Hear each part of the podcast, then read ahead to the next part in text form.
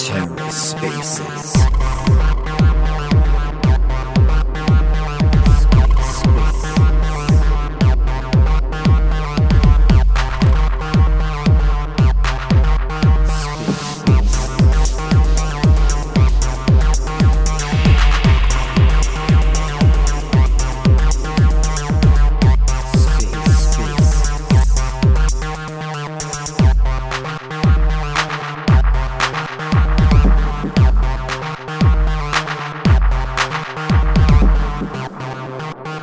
Guys, we're literally just firing this up right now. Thanks for joining, guys. Starting this one a couple minutes early. We will be getting started here in just a second. Super excited to have quite the panel today. We have the CIO of Bitwise. Bitwise, notably one of the 8 Bitcoin spot ETFs that got through. Joining us today, we've got Eleanor Terrett as well. We've got Darren coming up here as co-host shortly.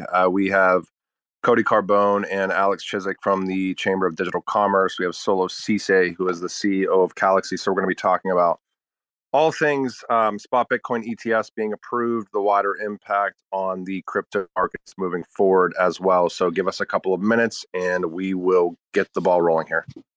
I know Darren's having some space issues. Are people still having spaces issues? I know a couple of days ago, everybody was rugging across the board. I see Eleanor coming in. So, Eleanor, I'm going to send you an invite to come up as well. Darren is dealing with some technical issues. Again, if you guys are just joining right now, super excited to be kind of diving into the weeds of spot Bitcoin ETFs being approved.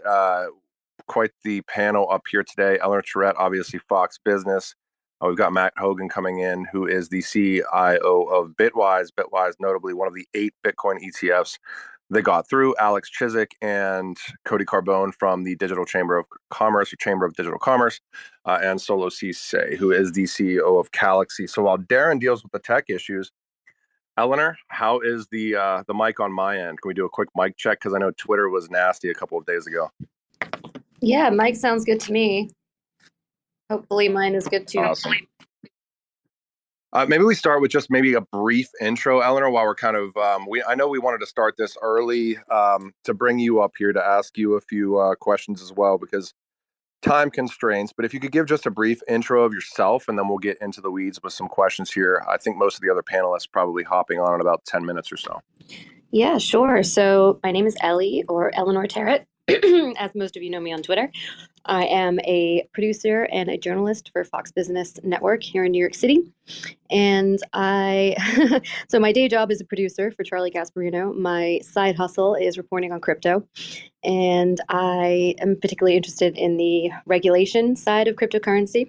And obviously that falls into the category, the Bitcoin spot ETFs fall into that category. So I was covering these things pretty closely. And yeah, it's been a really interesting start to the year. I think obviously there's never a dull day in crypto, and I say that all the time, but it really has been, the last 3 weeks have been very, very upbeat, very, I'd say just turbulent if you're going to talk about the SEC hack and everything that happened on those couple of days leading up to the actual approval. And now we've got the Coinbase hearing and yeah, just lots of stuff going on, but it's very, very fun and interesting to cover. So I'm having a great time. Awesome. Thank you so much, Ellie. Darren, how's the mic? I know that you were having some tech issues. Can you hear me? Yeah, I can hear you. How am I sounding? Good, good. Yeah, well, so we have about 10 minutes here just with Ellie, which is awesome. You mentioned the SEC Twitter quote-unquote hack. I'm curious from the due diligence and maybe the research aspect on your end, Eleanor. It was really interesting just to kind of watch how all of that unfolded. Obviously, the day before all 8 spot ETFs being passed, the SEC basically putting out it. Actually, it was a little bit before they said that they were hacked. It was like 2 days prior to, there was like some tweets that were kind of giving a little bit of, you know, kind of risk advice as far as crypto. And then I think the morning of the day before, there was this kind of long thought process document that was like, if you're going to invest in cryptocurrencies, make sure you diversify and stuff like that. And then a few hours later was the hack. I'm curious in that regard, because I saw you put out a tweet, I think it was like the night of, your thoughts surrounding the cybersecurity aspects of the SEC, two-factor authentication, kind of. If you could run us down some of the research aspects that you did after that event occurred, that would be fantastic. And maybe just share your thoughts a little bit.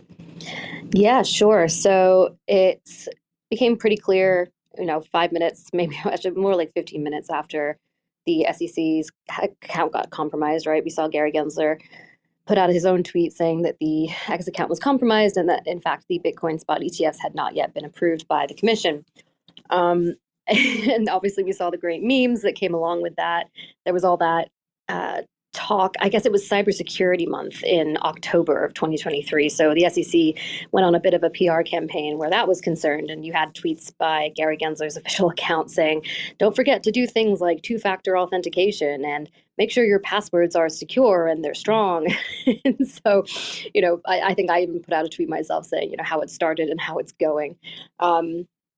But yeah, kind of digging into everything post that. I mean, I think people picked up pretty quickly on the fact that the SEC had this past year in 2023 established new rules, new cybersecurity rules for public companies. So, and I want to dive into that a little bit deeper, because I think a lot of people were like, oh, well, they don't even follow their own rules. Well, that may be true in another sense, but with the cybersecurity rules that they updated and came out with in June, those are for public companies that actually, that register with the SEC, right? So not necessarily the rules that the SEC has for itself. However, there was an executive order that President Biden put out, I believe it was May of 2021, that said all federal agencies have to come into compliance with the new cybersecurity laws, or the new cybersecurity standards, I guess, of the federal government. And in that order it was mentioned two-factor authentication. So, that was a request, that was an order made by the administration in 2021. And it turns out the SEC did not have two-factor authentication turned on their X account. Now, I mean, I don't remember a time when I couldn't log into an email or to, an app, a secure app like a wallet or something like that, or, anything that's got kind of sensitive data, that even Facebook, Instagram, where I didn't have to have two-factor authentication turned on. I feel like that's pretty much the standard these days. And it's really interesting that it just so happened that the SEC's X account, which has, by the way, I'm not sure exactly how many followers it has, but it's got to have,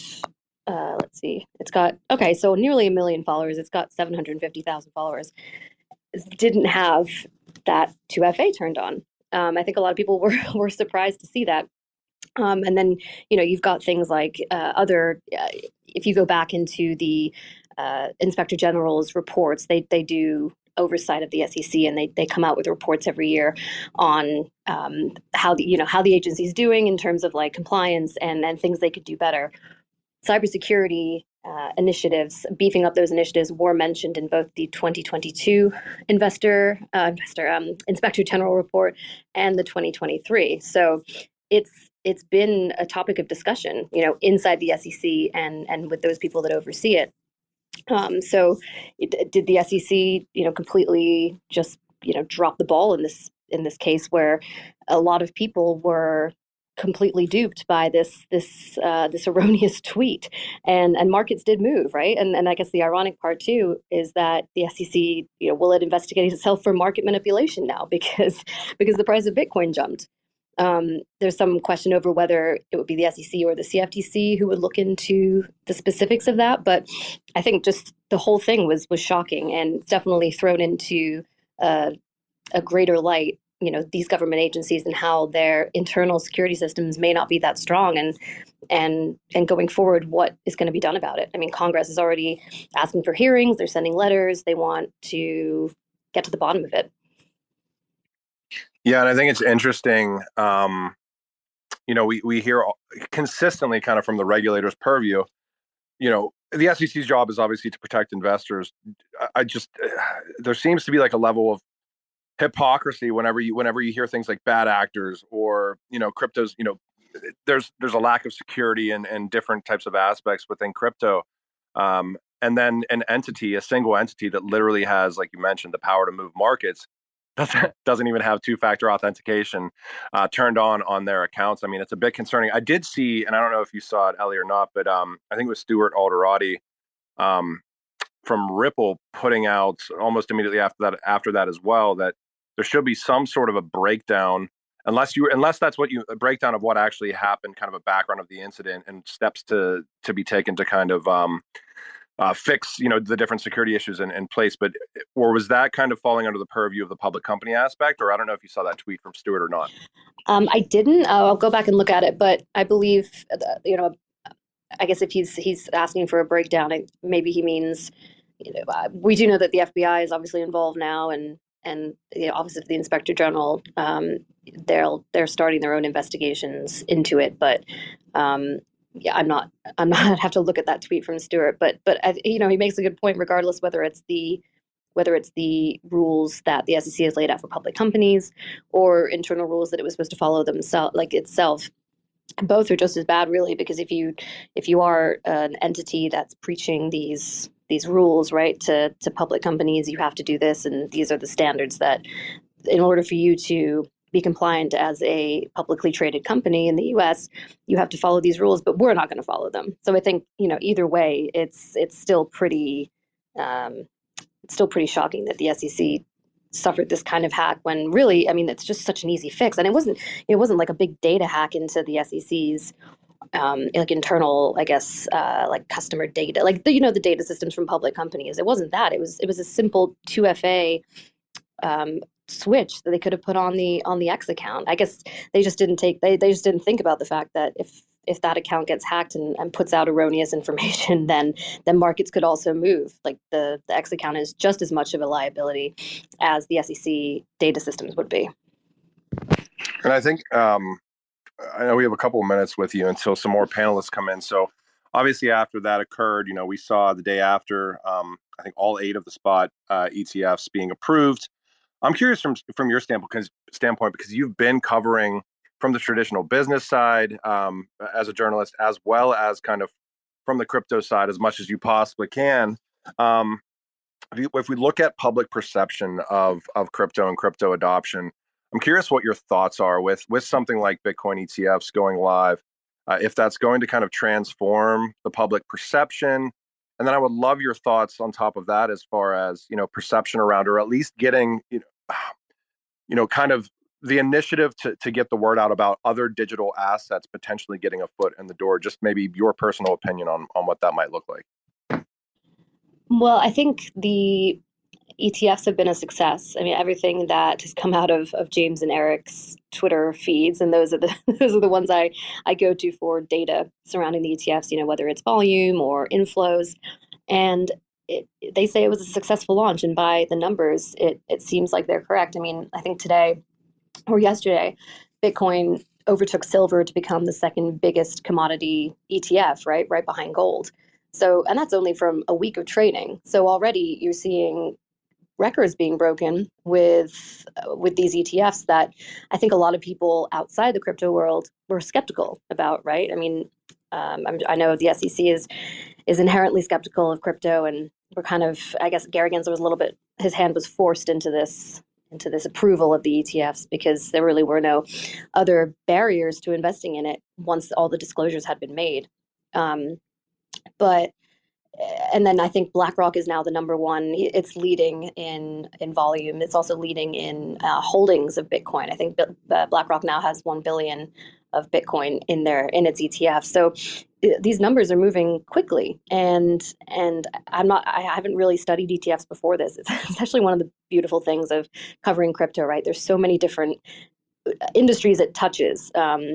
And I say industries, I mean like other disciplines, like you know, like the law, courts. Like I'm getting really savvy on this legalese stuff now after between Ripple and between Coinbase, and then you've got the traditional finance side of things now with ETFs and kind of like how TradFi is getting involved. And I think you asked, is this a good thing? Is this good for the space? I think it is. I mean, visibility can't hurt. And I said this on another podcast this week that, you know, 5 or 6 years ago, there was not this conversation surrounding cryptocurrency. And I know that the big focus right now is on Bitcoin, but a Bitcoin spot ETF approval is a big milestone. And I think anything after that is fair game. I mean, I think there's all likelihood that a Bitcoin, an Ethereum spot ETF will be approved at some point in the future. And then that could open up the gates to potentially other altcoins as well.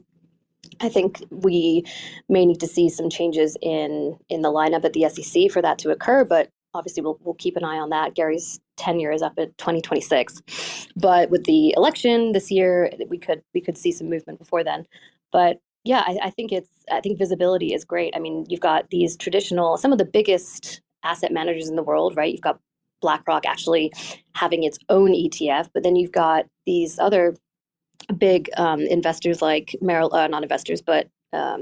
advisors, Merrill Lynch. I know Vanguard has become pretty notorious for not allowing the spot ETF exposure, but Merrill Lynch, Edward Jones, and I'm naming ones that actually aren't allowing them just because they're coming to my head. But big names on Wall Street, right? Big financial players are now talking about Bitcoin and seeing the success that the ETFs have had over the last week. So definitely a positive.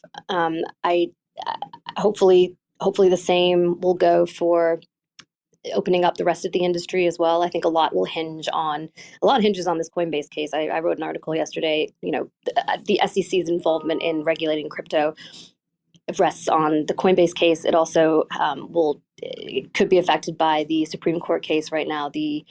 They're talking about overturning this thing called the Chevron Doctrine, which was in 1984. It's a precedent that was set in 1984 that basically says the courts will defer to the agencies, to the federal agencies on certain mandates that they think they have jurisdiction over. But they could be about to overturn that. So, in a nutshell, that means that the power of the regulatory agencies may be about to be scaled back. So you partner that with a potential Coinbase victory. You've got the SEC really being reined in by Congress, by the Supreme Court. So it's positive developments, and just the sheer interest in these Bitcoin spot ETFs. I mean, I've everyday people like my friends and stuff who follow me on social media. They're like, oh yeah, this Bitcoin spot ETF has been really popular. Like, we're even hearing about it at work. Like, I have friends who work in TradFi on Wall Street, and they're talking about it there. So it's great. I mean, I'm sure you agree with me that it can only be a positive in that sense. Yeah, and really appreciate your insight on that, Ali, as well. I want to welcome up to the stage Alex Chizhik. Alex is the not foreign to coming on these shows before, and certainly I think this is the first time in 2024, though, so certainly want to welcome Alex back. Alex is the COO at the Chamber of Digital Commerce. I also believe that we are going to have Cody Carbone coming on with us in probably about 25 minutes here. Cody is the Chief Policy Officer at the Chamber of Digital Commerce. We have the man, the myth, the legend himself, Solo Ceesay. Solo is the CEO of Calaxy, up here with us today, and we should be having Matt Hougan coming, who is the CIO of Bitwise. Bitwise, notably, one of the 8 spot Bitcoin ETFs that made its way through here. So, Matt, if you're in the audience, feel free to raise your hand as well, sir.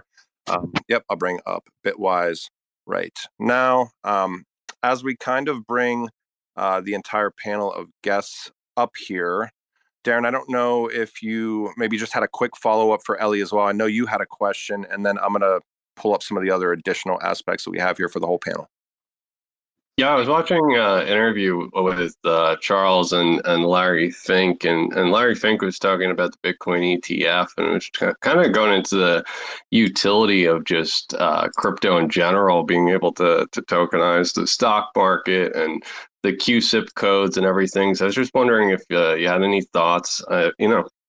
Once BlackRock decided to throw their hats in the ring, that's when we really saw, movement come out of the SEC.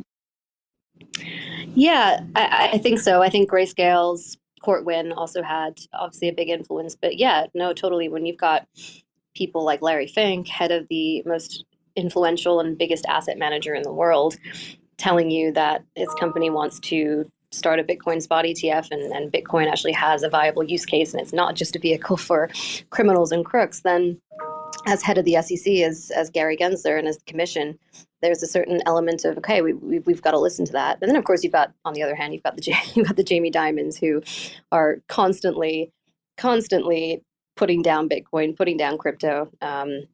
He said some interesting things at Davos over the last couple of days. But then again, I keep saying, look at the actions, not the words. I mean, JP Morgan is directly involved in a number of these spot ETFs. And I mean, with Larry, what I thought was great about that interview is he kind of gave us a timeline on his when he turned, right? So 2017, he was totally skeptical, thought Bitcoin was just a fraud. And he told us that it was late 2020, early 2021 when he really started to realize that there was a viable use case. And he cited other countries who have, dictatorships, countries that devalue the currency, that, oppress their people, right? And they don't necessarily trust their government. So having Bitcoin as a potential store of value and a way to move money across borders is really, those words came out of Larry Fink's mouth. So I thought that's definitely a change in tide. And BlackRock itself, I mean, they're a good name, right? They obviously very renowned. And it was yesterday, I believe, the head of ETFs was on Bloomberg, and she said that BlackRock itself, just in the last week, has seen their flows coming from retail investors, independent investors, and also investors that are new to Bitcoin. So this sort of word of mouth thing, and obviously having Larry as someone who really believes in the product is helping, and it's also helping attract people that may not necessarily have thought to invest before. Maybe the people who were listening to Jamie Dimon and not Larry Fink. Maybe that's going to be a way that we get more adoption into Bitcoin and into crypto. I want to introduce Bitwise up on the stage as well. I think that we have Matt Hougan, who is the CIO at Bitwise, with us today. Bitwise, notably, one of the spot Bitcoin ETFs that was approved. Just looking at some of the statistics kind of as an introductory here, $370 million of inflows in the first 4 days of trading, which is massive. Bitwise also notably has the lowest fees out of all of the Bitcoin spot ETFs that are live right now. Darren, I want to thank you for the outreach to Bitwise and to Matt. So maybe I think the way we're going to tackle this, guys, since we do kind of have kind of a panel, and there's a lot of different people from a lot of different ecosystems and a lot of different specialities. Darren, I'm probably going to let you run with the first question with Bitwise, and then maybe we go back and forth and kind of do a round robin with the panelists up here. But Darren, feel free to take it away with Matt here. Yeah, I was just wondering if when you're dealing with the SEC, it must be extremely stressful. Can you explain some of the roadblocks that were placed in the way of the ETF approval?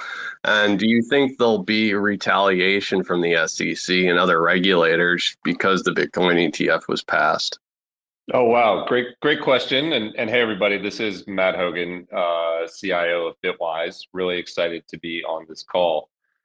It was an exhausting process working with the SEC. We actually started working on our Bitcoin ETF filing more than 4 years ago. I think we had more than 30 meetings with the SEC, and it was both intensely rewarding and emotionally challenging because the goalposts would move over time.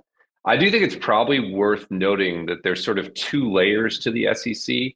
There's the SEC staff, which are the lawyers who actually work on issues. And then there's the commissioners who, led by Gary Gensler and the four others, make the ultimate votes.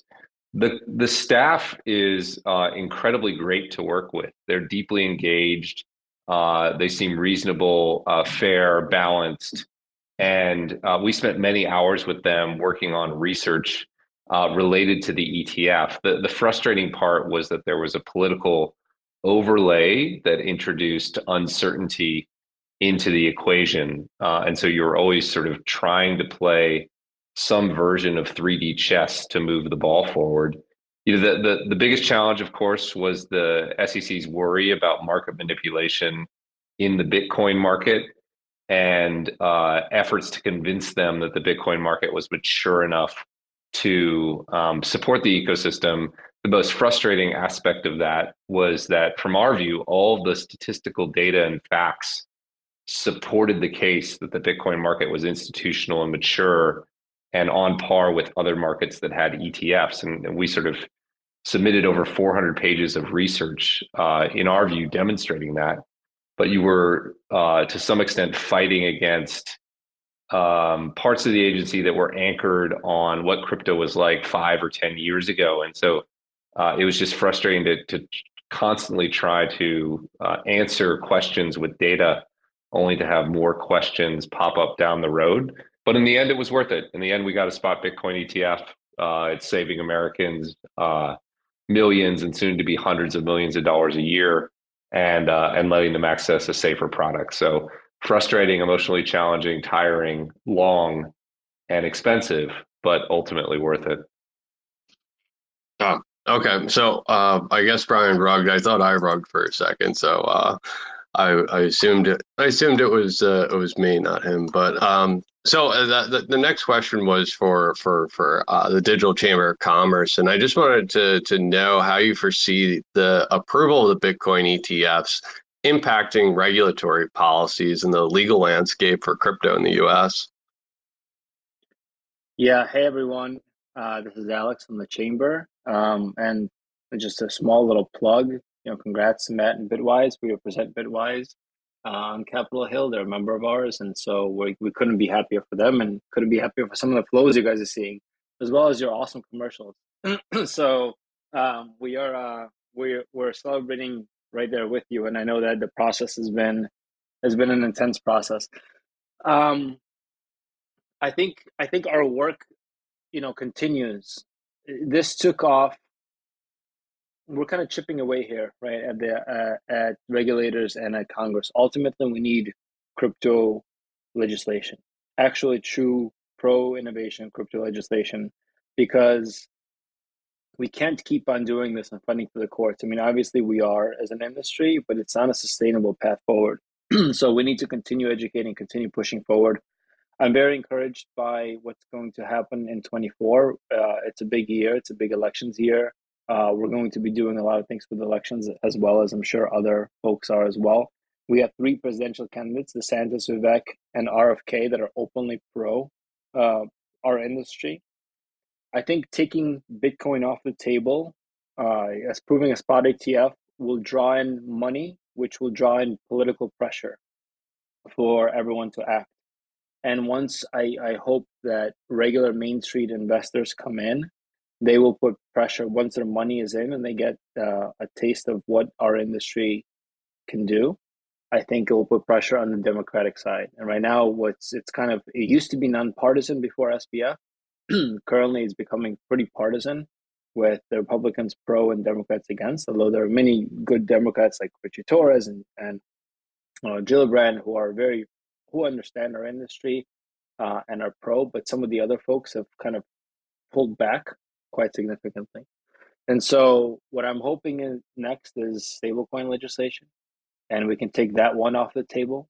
And once we take stablecoin legislation off the table, we go and revisit some of the more like the Lovins-Gillibrand bill, Emmer's bill, Warren's bill, that are pro innovation, pro the crypto industry, and will allow folks like Bitwise, Fidelity, and so on, not to have to fight. Well, Grayscale, really. The Grayscale paved the way for us all, but not to fight this thing in courts, but actually have clear rules of the road are drawn. But look, the work doesn't stop, and I'll end with this. I think now that we have the ETF, okay, I preach this on every Twitter Spaces that I go on, and every conversation that I have.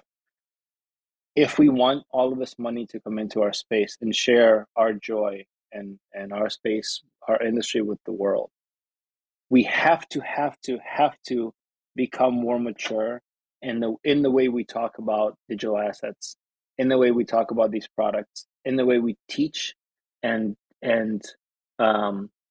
prepare people for the volatility.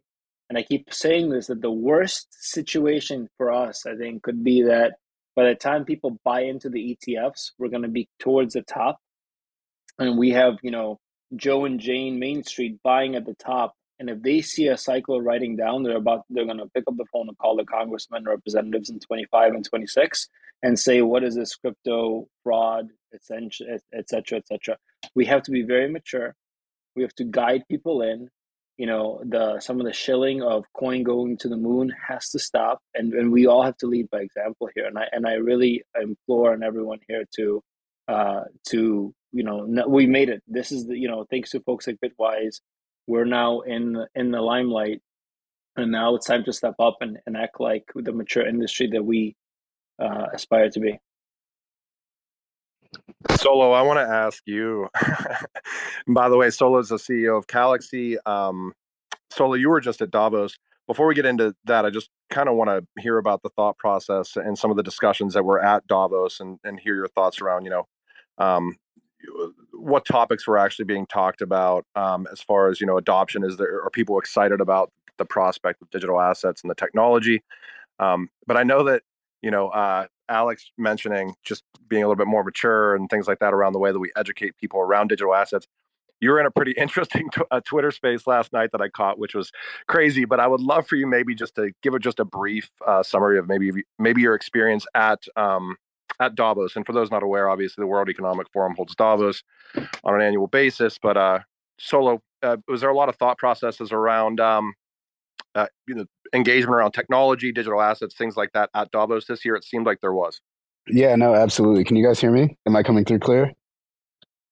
Yep, you sound great. Awesome. Sounds good. Yeah, no. So Davos was quite interesting, and obviously, for those who may not be familiar, Davos is a village in Switzerland where the World Economic Forum holds its annual meeting. But in Davos, there are also a lot of people who use that opportunity to meet with a lot of other key stakeholders and players, very powerful figures within all different types of industries, not just payments, Web3, infrastructure. It could also be healthcare, all these different types of things. In terms of what people were focused on, obviously on the back of the awesome news and the approval of the spot Bitcoin ETF, I think when you think about how people were educating and a lot of the discussions around the philosophies behind crypto, but also just the philosophies behind money and how we assign value to things. I think a lot of that was a lot of education-based discussion on, what the implications and ramifications are for, fiat-based currency, debt-based economies and kind of the downfalls. And we're starting to see that with, us having a little bit more difficulty controlling, at least within the world, within the United States, like the economic state of our country has been quite volatile, as the stakes have gotten higher. But I think in terms of Bitcoin being seen as a potential digital gold, and when you think about fiat currency, or when you think about the evolution of fiat currency and what it really did, is that it was that bridge mechanism for us to allow ourselves to trade efficiently, right? When you think about the ways in which we were transacting, far, far, far in the past, a lot of discussions at Davos, we're really talking about kind of like how Bitcoin is a full circle moment for us when we think about barter and trade, right? So if you wanted to trade apples for oranges back in the day, you had to make sure that you found somebody that equally valued, or not equally valued, but valued oranges if you wanted apples, for instance, right? But then it became the issue that, like, if you wanted, pears, but the person didn't really care for apples and you only had apples, then it was inefficient. So we needed this bridge currency, aka fiat money, to make that happen. We had the gold standard. We eventually debased from that and went to a world where we assigned value, to assets based off of the power of, the issuing entity, right? So we trust in the U.S. government, which really allowed you to, really allowed us to think about value as this sort of stockpile, or this sort of, world where we assign value based off of, who says it has value, and like who, it's a game on who agrees, and we all agree in aggregate. But what Bitcoin allows us to do is create a scarce asset that can't be controlled or manipulated by one person, but it also allows us to fractionalize that asset. Like gold was not that asset. You couldn't efficiently trade with gold in the past, hence fiat money being printed to be able to efficiently create trade. And so I think people at Davos from a high level, perspective, at least the world of crypto and our job in educating, like, had just been said by the gentleman before. I think Alex was just speaking about it, is the idea of the philosophy of money and the ramifications of, what this means. But to take that a step further, just given, we're all in the ecosystem or in the space, subsequent conversations had to do a lot with the usability of like the underlying asset as, in our everyday lives, right? So the spot Bitcoin ETF is not something that you could use to, to pay for anything, right? Like, and so what we still have within our industry are some, really important, I wouldn't say obstacles, but like opportunities for us to develop and increase the user experience that we have currently, so that it become Bitcoin and cryptocurrencies as a whole become viable for us to use in our daily lives, right? Like you and I talk all the time, King Solomon, about the idea of like we're all experts in crypto, but no one uses it to actually pay a friend back for anything, right? And so I think what we saw at at Davos, which we I was so happy to actually be a part of, is a good friend of mine, a good friend of ours actually, Max Walker Williams, was there, and he actually was able to connect Dr. Lehman Baird, the inventor of Hashgraph, with Brad Garlinghouse, CEO of Ripple, to discuss things like decentralized recovery mechanisms to increase that user experience, so that people holding their own assets, the concept of doing that isn't so daunting. But currently, with the tools that we have right now, oh, what's up, Max? You joined, but yeah, people, the assets or the idea of using crypto to the average person right now who currently uses the fiat banking system is so daunting, right? And so I think that's kind of as a whole, what I would say like Davos was about, and kind of, the conversations that I had and what I saw. That's fantastic, Solo. Thank you. I know, Ellie, you have to hop probably in 8 minutes or so, and then we're going to really kind of focus in on Bitwise. Really excited to hear, everything that Bitwise is doing surrounding the spot Bitcoin ETF. Definitely want to get into why Bitwise felt it was important to kind of really introduce that financial product with the lowest fees that are literally out there in the market right now. But Ellie, before you hop, I mean, I know Alex was discussing, I think we have Cody Carbone coming in as well in about 5 to 10 minutes, which will be awesome. Alex was discussing how critical it is to really educate the masses now that, cryptocurrency is kind of in the limelight here, hopefully to get away from some of these boom and bust cycles that we've historically had. But Ellie, from your purview in reporting, I mean, we can look across the crypto landscape right now, and there are lots of like crypto news sites that are like, the news is like somebody's tweet on speculation, things like that. I'm curious from your standpoint, how important it, I know you're laughing, how important it is from the journalist standpoint to make sure that like, now that everything's kind of really becoming into the spotlight how important due diligence is to try to eliminate just very basic common misconceptions about this space, and what type of opportunities you see from the journalist standpoint moving forward as crypto, gains more and more mass adoption? I'm laughing because it's so funny you bring that up. Charlie and I were talking about this not even an hour ago, where we were laughing at a couple of websites that had chosen a tweet from Charlie back in December and written an entire article, unbeknownst to him, about this tweet that he'd put out. He goes, "No one reached out to me about this," and I'm like, "Yeah, they don't. They take stuff you say on Twitter and they make an entire article out of it." So just the fact that you actually brought that up is funny. But yeah, I mean, from a journalistic standpoint, I think there's no more exciting industry to be involved in right now. And 2 years ago, when I started writing about cryptocurrency, about blockchain, I really started off, and as you know, everybody on the hosts, Darren, especially King Solomon, you both know that I was covering the Ripple case pretty closely. So that was sort of my first foray into the space, and why I do like the regulatory side of it.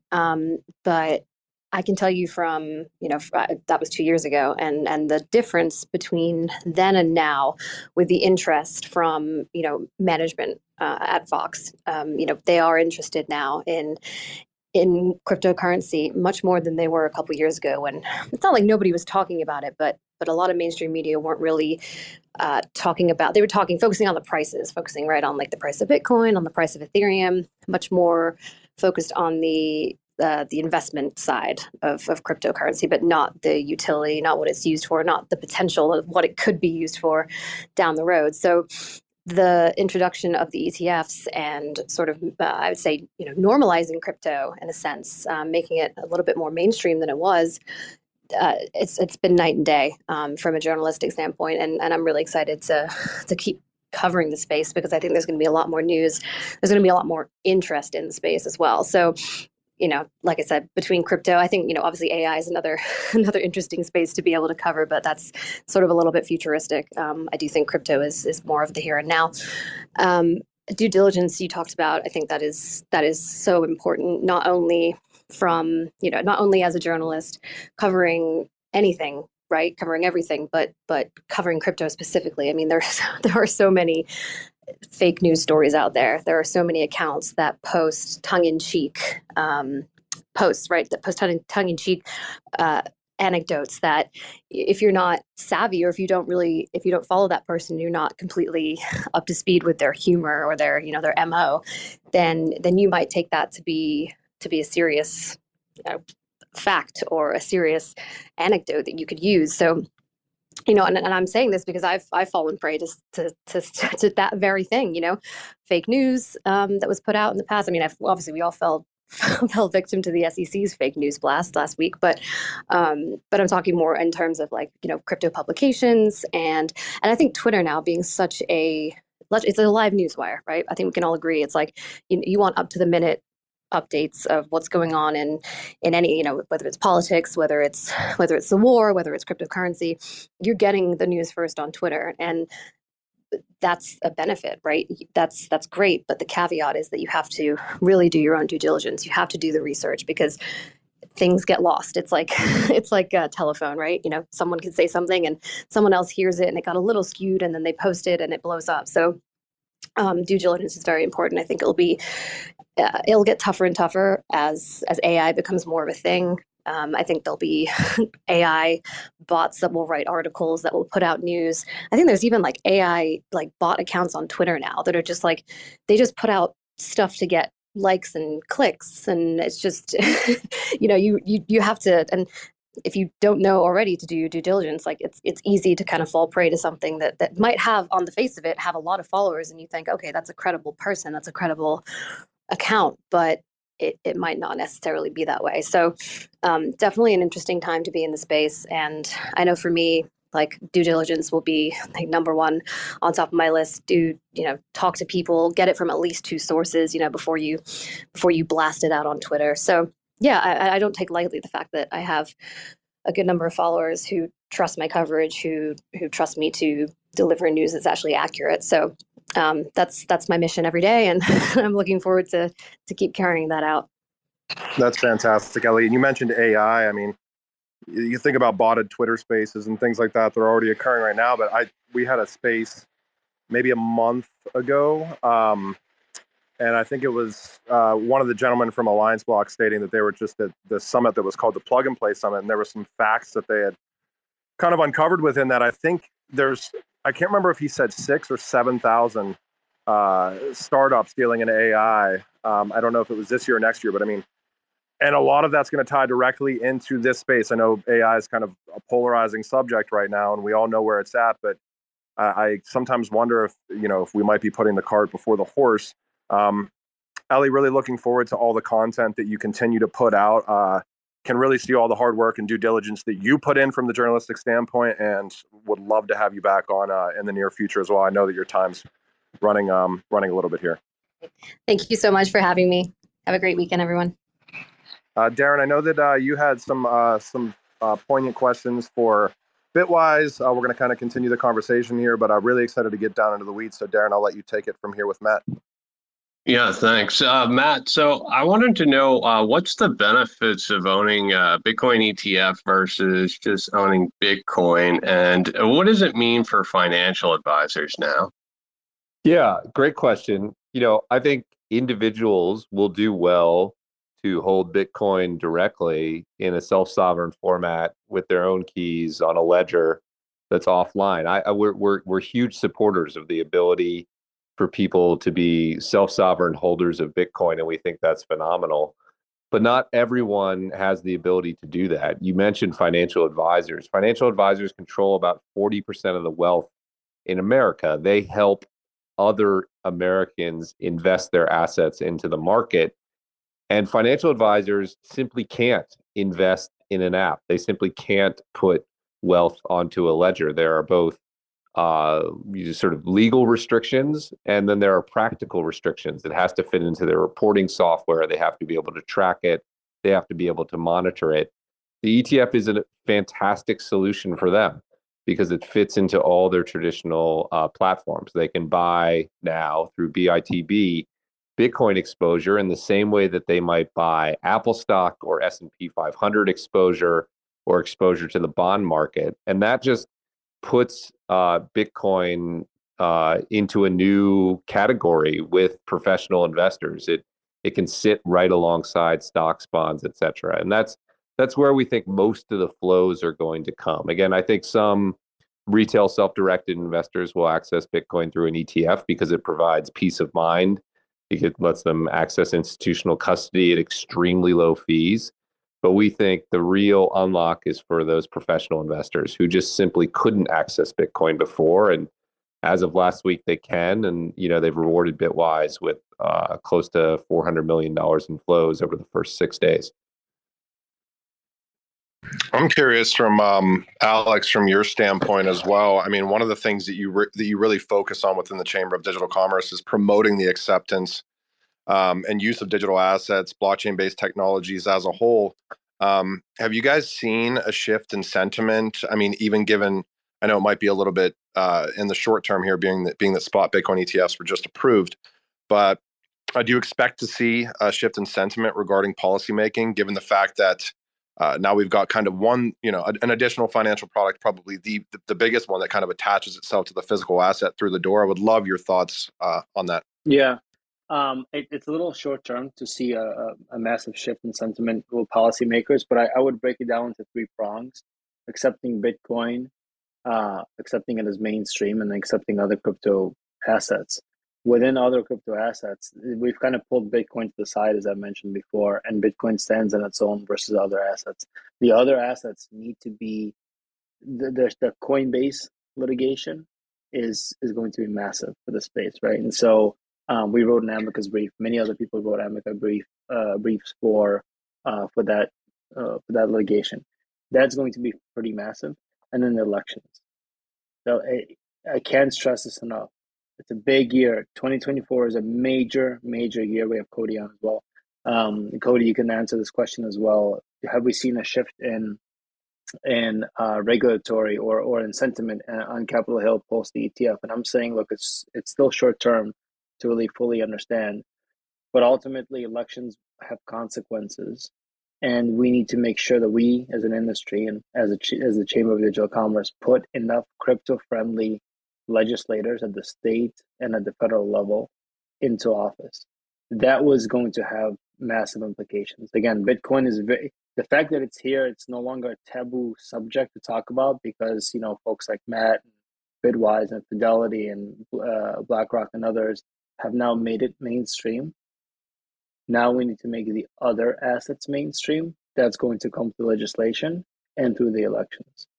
And so we still have a lot of work cut out for us. Let's definitely take this victory lap. It's a watershed moment. I mean, this is a cliche, but it's true. You know, it's kind of like Jesus, you know, BC and AD. This is like before the ETF and after the ETF. We'll definitely look back on this and remember January 24 as a major inflection point for the space and making it normal to talk about. But we have our work cut out for us on Capitol Hill. And Cody, you want to add anything?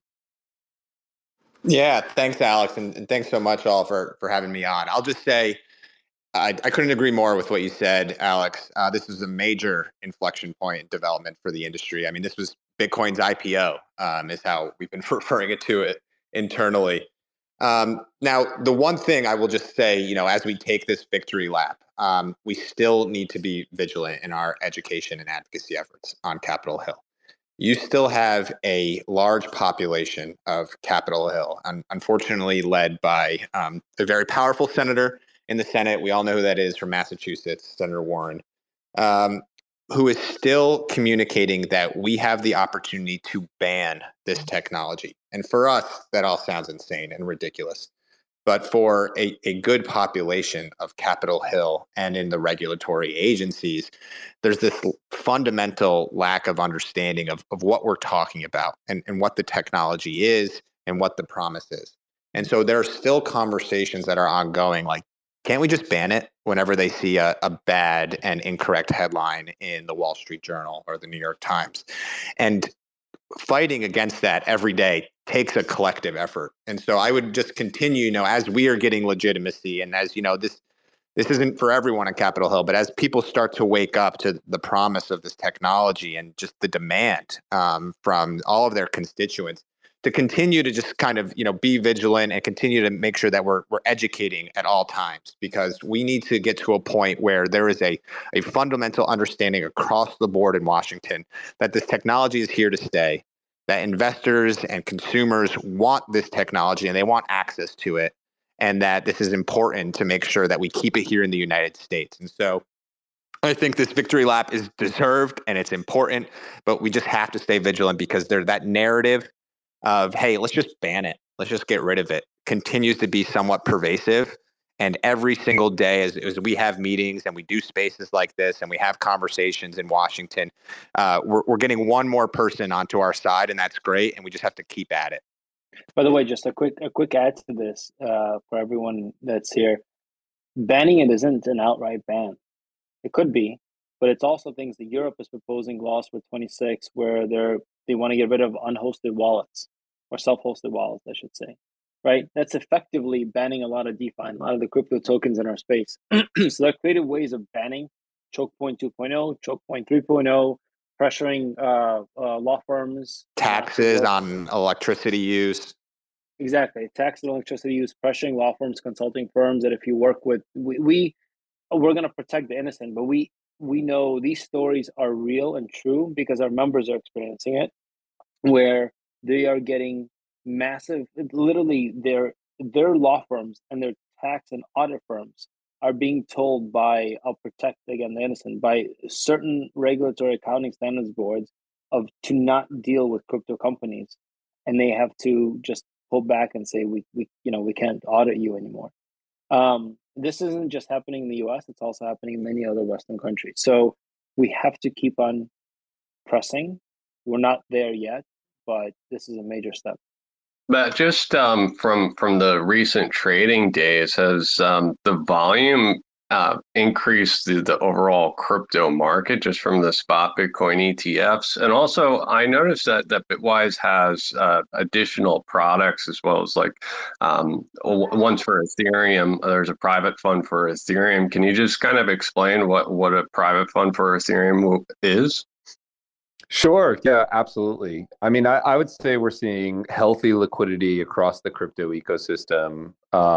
You know, these ETFs have brought in significant assets. You know, Bitwise has bought something like 8,800 Bitcoin over the last 6 days, and we've been able to execute those trades at extremely tight spreads. And that's because, you know, it's not just these ETFs. There's a large institutional, globally diversified liquidity ecosystem in Bitcoin. This is really an institutional market. It's one of the more liquid markets in the world. And, you know, the launch of ETFs will eventually increase that liquidity. I don't think there's been a huge uptick in day one, but there's been a lot of trading and a lot of institutions coming into this space. And I would expect that to get better over time.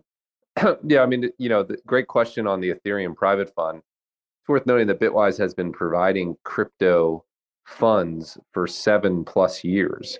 So while we just launched an ETF today, you know, or last week, before that, we had spent 7 years building a business. We managed over $1 billion in crypto assets across a variety of products, private funds, OTCQX traded trusts. We run the largest crypto index fund in the world.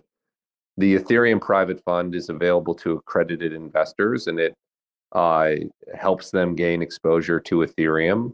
The primary difference is, unlike the ETF, which is available to all and has intraday liquidity, the private fund is only available to those accredited investors and has liquidity, I believe, on a weekly basis. So it's a longer-term oriented exposure. But we're committed to making accessing crypto, you know, safe and easy within the guidelines of federal securities law and other investor protection laws. And, you know, we've been doing it for 7 years. It's been an honor and a privilege.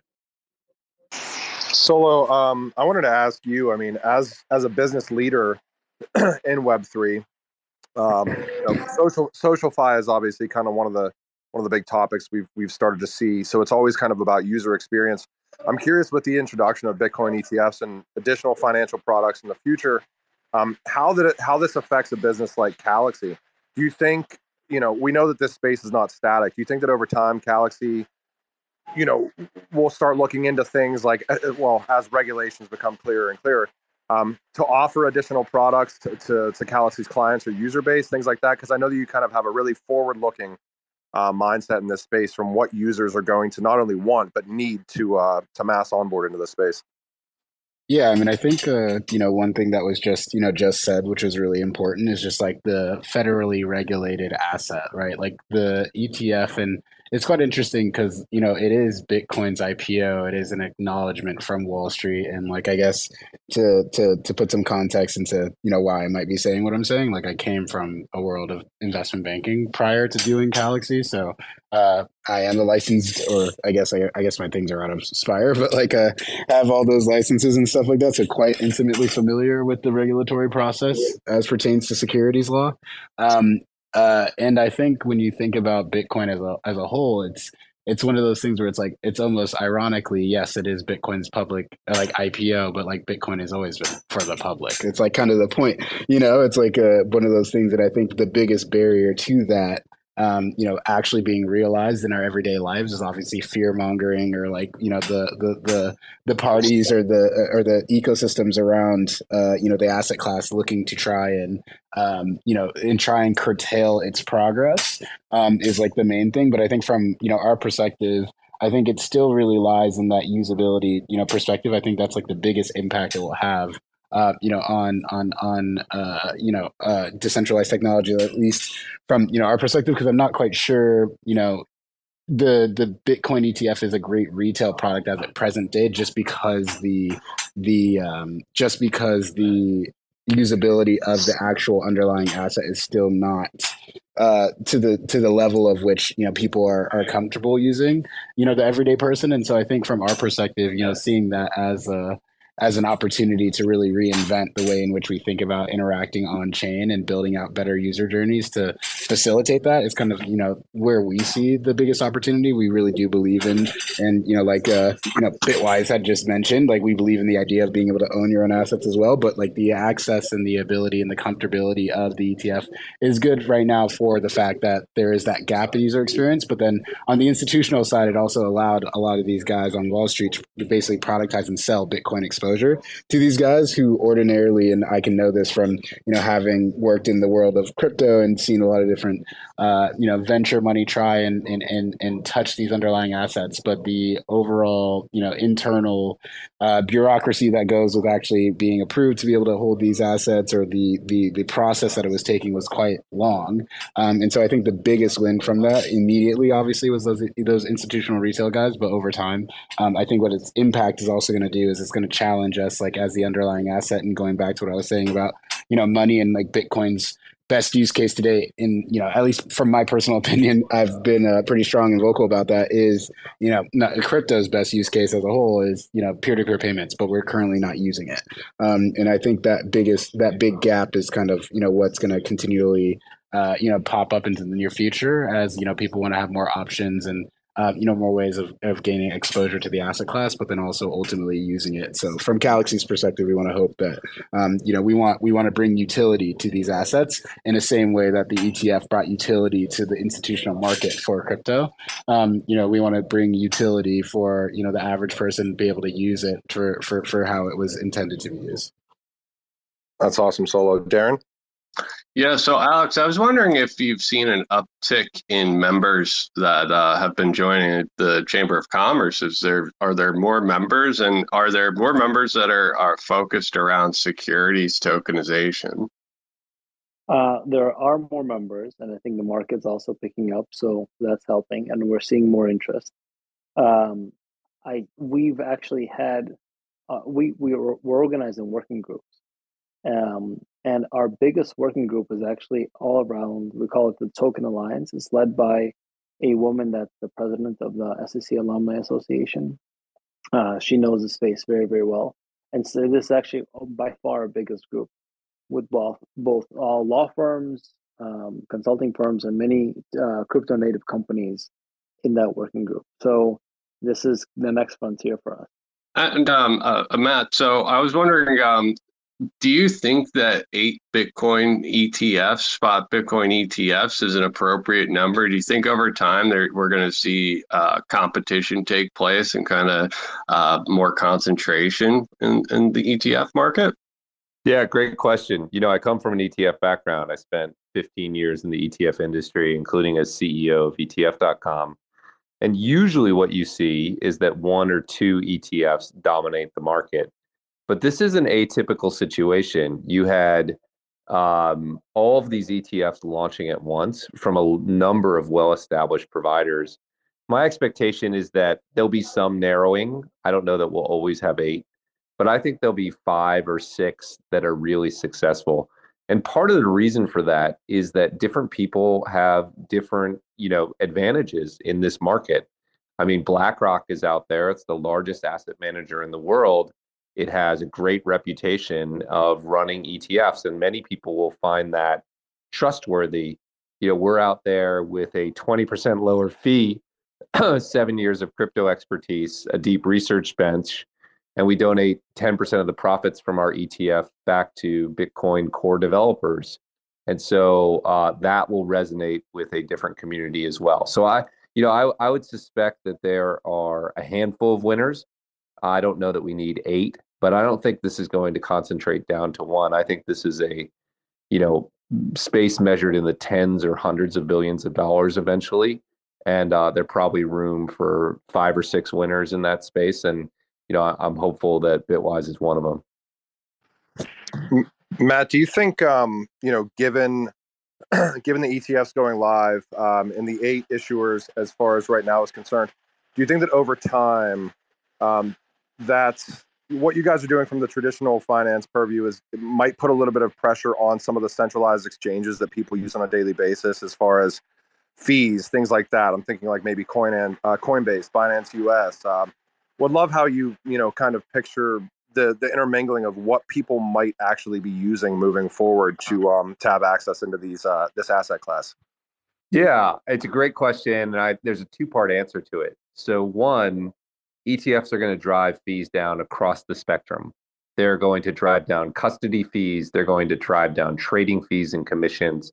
So I do think there will be fee compression, but I actually have sort of an alternative view, which long term, I think this will be good for all the existing players in the ecosystem.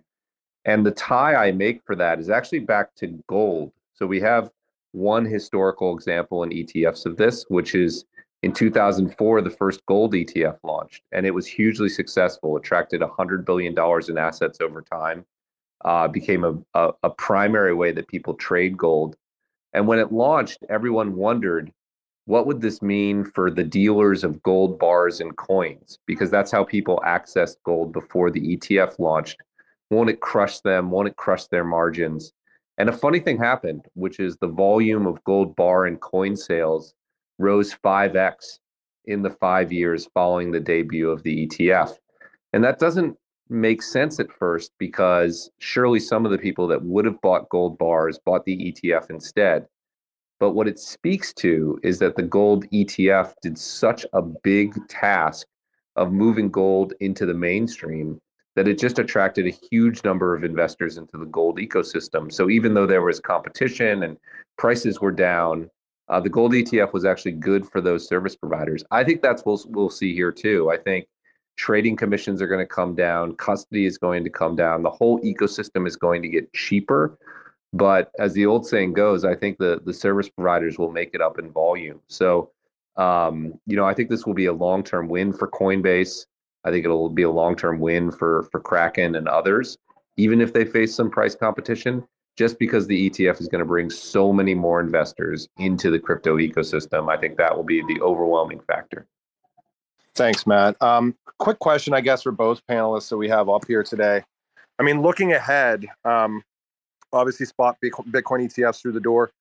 There's some additional financial products out there. I'm curious what both of you, your gentlemen's thoughts are on the evolution of crypto investment products. I guess mainly what I'm trying to ask is, do you think that this sets a bit of a precedence for maybe additional digital assets to get a foot in the door? And what are your thoughts on what that scenario might look like moving forward? Yeah, I'll take a quick stab at that. I definitely think this sets a precedent for the potential approval of Ethereum ETFs in the future. I don't think it will be that easy. I don't know that it will happen in the next few months, but I think there's a clear path to that. I also think you're going to see interesting activity outside of just the ETFs, again, that ecosystem solution. So I know at Bitwise, we've been having conversations with advisors about our ETFs and about our private funds. So I think this is going to spur interest in crypto broadly. I think it's a sort of 10xing of the investable space. And from a product perspective, you're going to see that in ETFs, in private funds, in hedge funds, in all sorts of venues. And that'll play out over the next few years. Yeah, I would agree with that. I'm excited for the Ethereum ETF. I think we need to temper our expectations a little bit, especially, again, we'll see what the courts decide and how the SEC plays. I think Ethereum going to proof of stake is actually detrimental for them, but we'll see how it all comes and plays out. Just to echo what Matt said, I think we're going to see some other products coming to market in full force. We're talking about like options, covered calls, exotics, and so on and so forth, sitting on top of the ETF. And I don't know, for me, it's a bit of an unknown how the market digests all this and prices this in. But I would encourage us to think outside of the ETFs. We're really monetizing Bitcoin now and merging our world with TradFi and TradFi's world of exotics and options and other very creative financial products, I think, are just going to get started with Bitcoin. And I would say, look, let's not forget about what Salvador is doing and MicroStrategy is doing, just from a financial innovation perspective of creating, convertible debt that's convertible back into Bitcoin. Those products haven't seen mainstream at all. And I think the ETF can be, and Matt, correct me if I'm wrong, but to me, the ETF can be a conduit for that, just because it's a product that everyone understands. You don't need to worry about custody. It's been sitting in all the IAs. It's at their fingertips. And it fits in with the world that most of TradFi is familiar with. I wanted to, I'm sorry, Matt, were you responding? I couldn't hear you. Oh no, I agree completely with that. It definitely opens the doors, and then you can have further conversations. I mean, this is going to spur massive interest across the crypto ecosystem, is my expectation. I would like to say, one of the things that we always try to do within these spaces is kind of create synergy or networking opportunities for individuals who are up here on the panel. So I'm not sure if Alex or Cody, you guys have had the pleasure of speaking with Bitwise yet, but certainly excited to kind of have that occur during the space, and would love to kind of open it up while we have kind of maybe 10 minutes left here. If you gentlemen have any questions or thoughts for each other or that we might have missed, please feel free to share. I have a question for Matt, and this is something that I've been wondering about. Mechanically, the ETF, right? So if I have a $100 sell order in GBTC and then a $100 buy order on Bitwise, if I sell GBTC, does it sell on T0? And when I buy Bitwise's ETF, does it settle T+2? Is there a timing? Does the selling happen earlier than the buying? What's the actual timing of it? Oh wow, fascinating question. As an individual investor, when you buy and sell, it'll follow normal settlement procedures, which is to say, it'll be reflected in your brokerage account immediately, and then the stock settlement will typically take place T+1. I think what the bigger question is, from an institutional perspective, when is Bitwise buying Bitcoin and when is Grayscale selling Bitcoin? And the answer there is frustratingly complex. The market makers who facilitate the sort of sale to you of 100 shares have multiple days to potentially settle that with the ETF issuer if they're creating or redeeming shares. Certainly 3 days up to 6. They don't always take all those days, but they can. You know, once the market makers do actually process the creation or redemption orders, Bitwise is buying those, buying the Bitcoin same day. So like on day one, we got $237 million of creations. That means people wired us $237 million of cash, and we put that into the market and bought Bitcoin between 3 and 4 p.m. on Thursday, the day it launched. But the market makers do have multiple days to settle those transactions, which is why when you think about flows, you should really think about them sort of smoothed out over a 1 week process. And I know that's frustrating, but hey, that's why we're all here trying to replace it with a better financial ecosystem. We took a transparent system and made it opaque. I love it. That is the irony. It's painful, but you know it's part of the process. And ultimately, I do think an ETF will help Bitcoin getting to where it is ultimately going. But yes, there is an irony in this mismatch. I am going to kind of run round table here with some closing thoughts. I guess from Genfinity's purview, we are super honored to have all of you guys up here today. I know that we had Eleanor Terrett on from Fox Business earlier, CEO of Calaxy. So really building out a social and user experience within Web3, Solo Ceesay, Alex Chizhik, and Cody Carbone from the Digital Chamber or Chamber of Digital Commerce. Darren Moore Jr., as always, up here as a co-host, does such a great job helping out with questions and everything else, as well as Matt Hougan from Bitwise, CIO at Bitwise. Bitwise, again, right now does offer the lowest fees for the spot Bitcoin ETF aspects.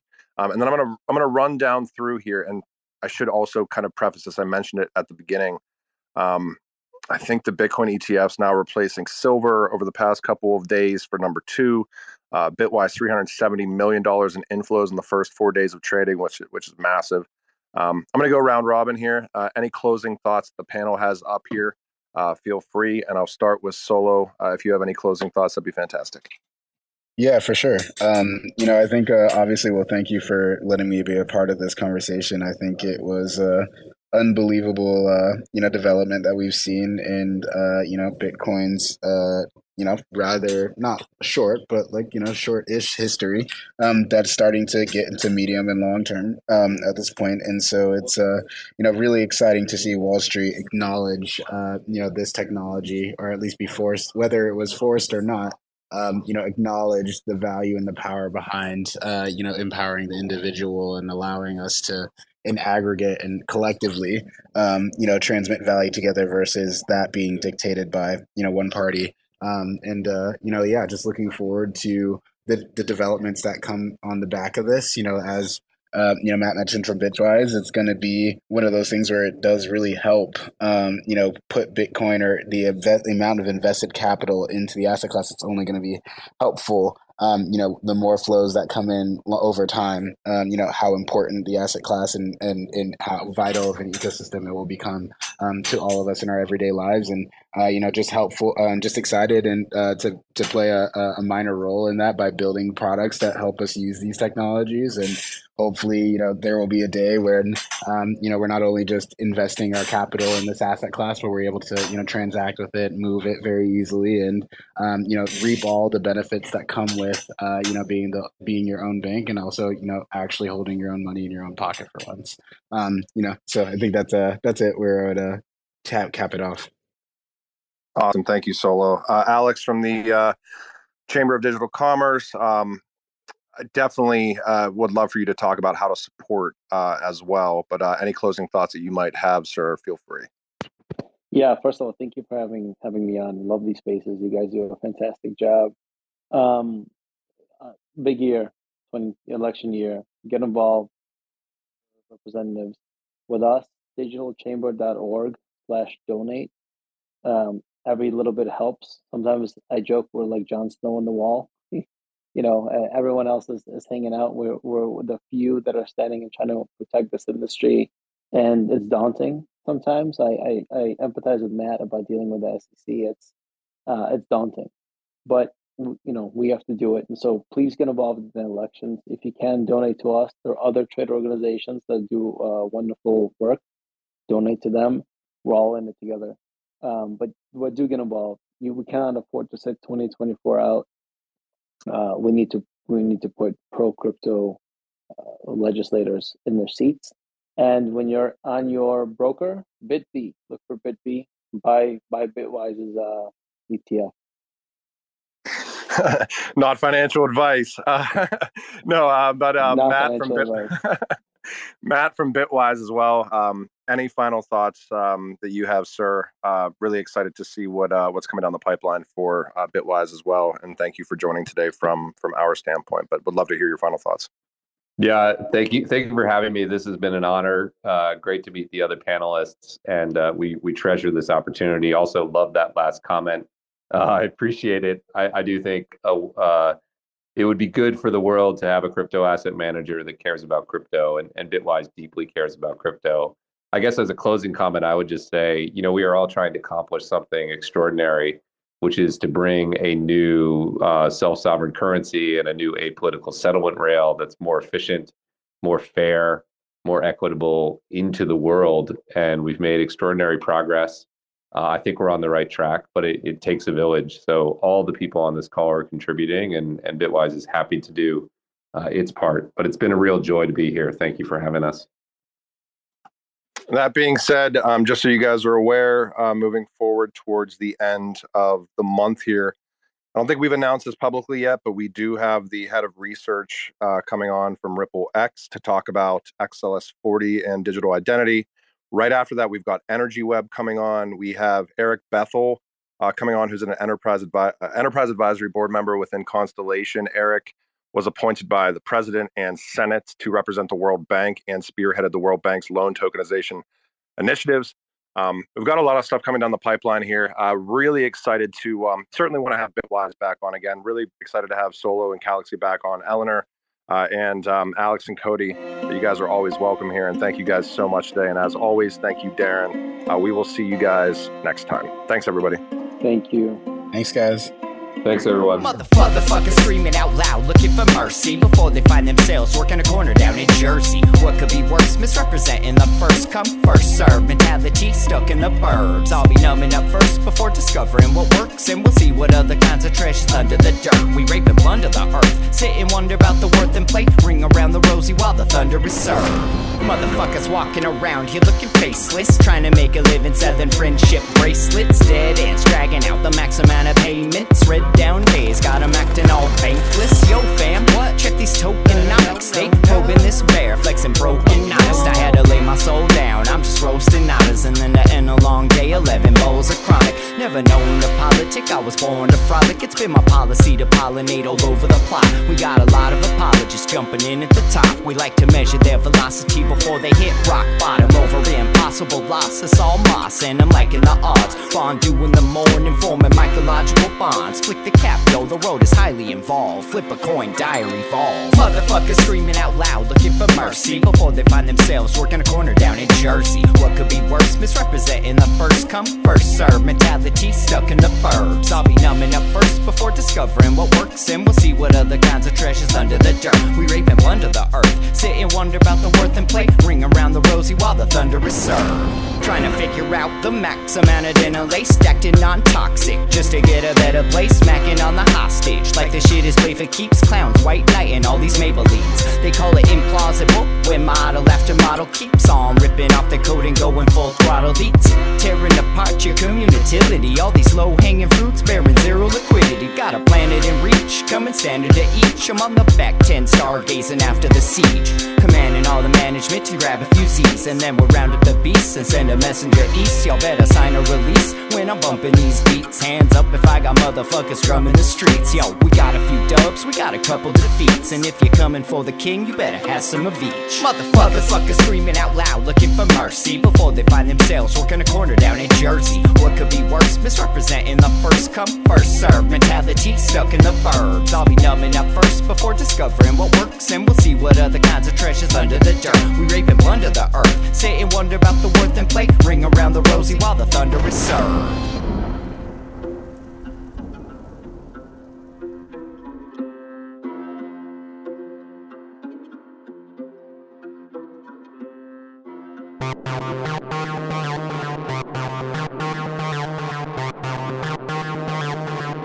Terror Spaces.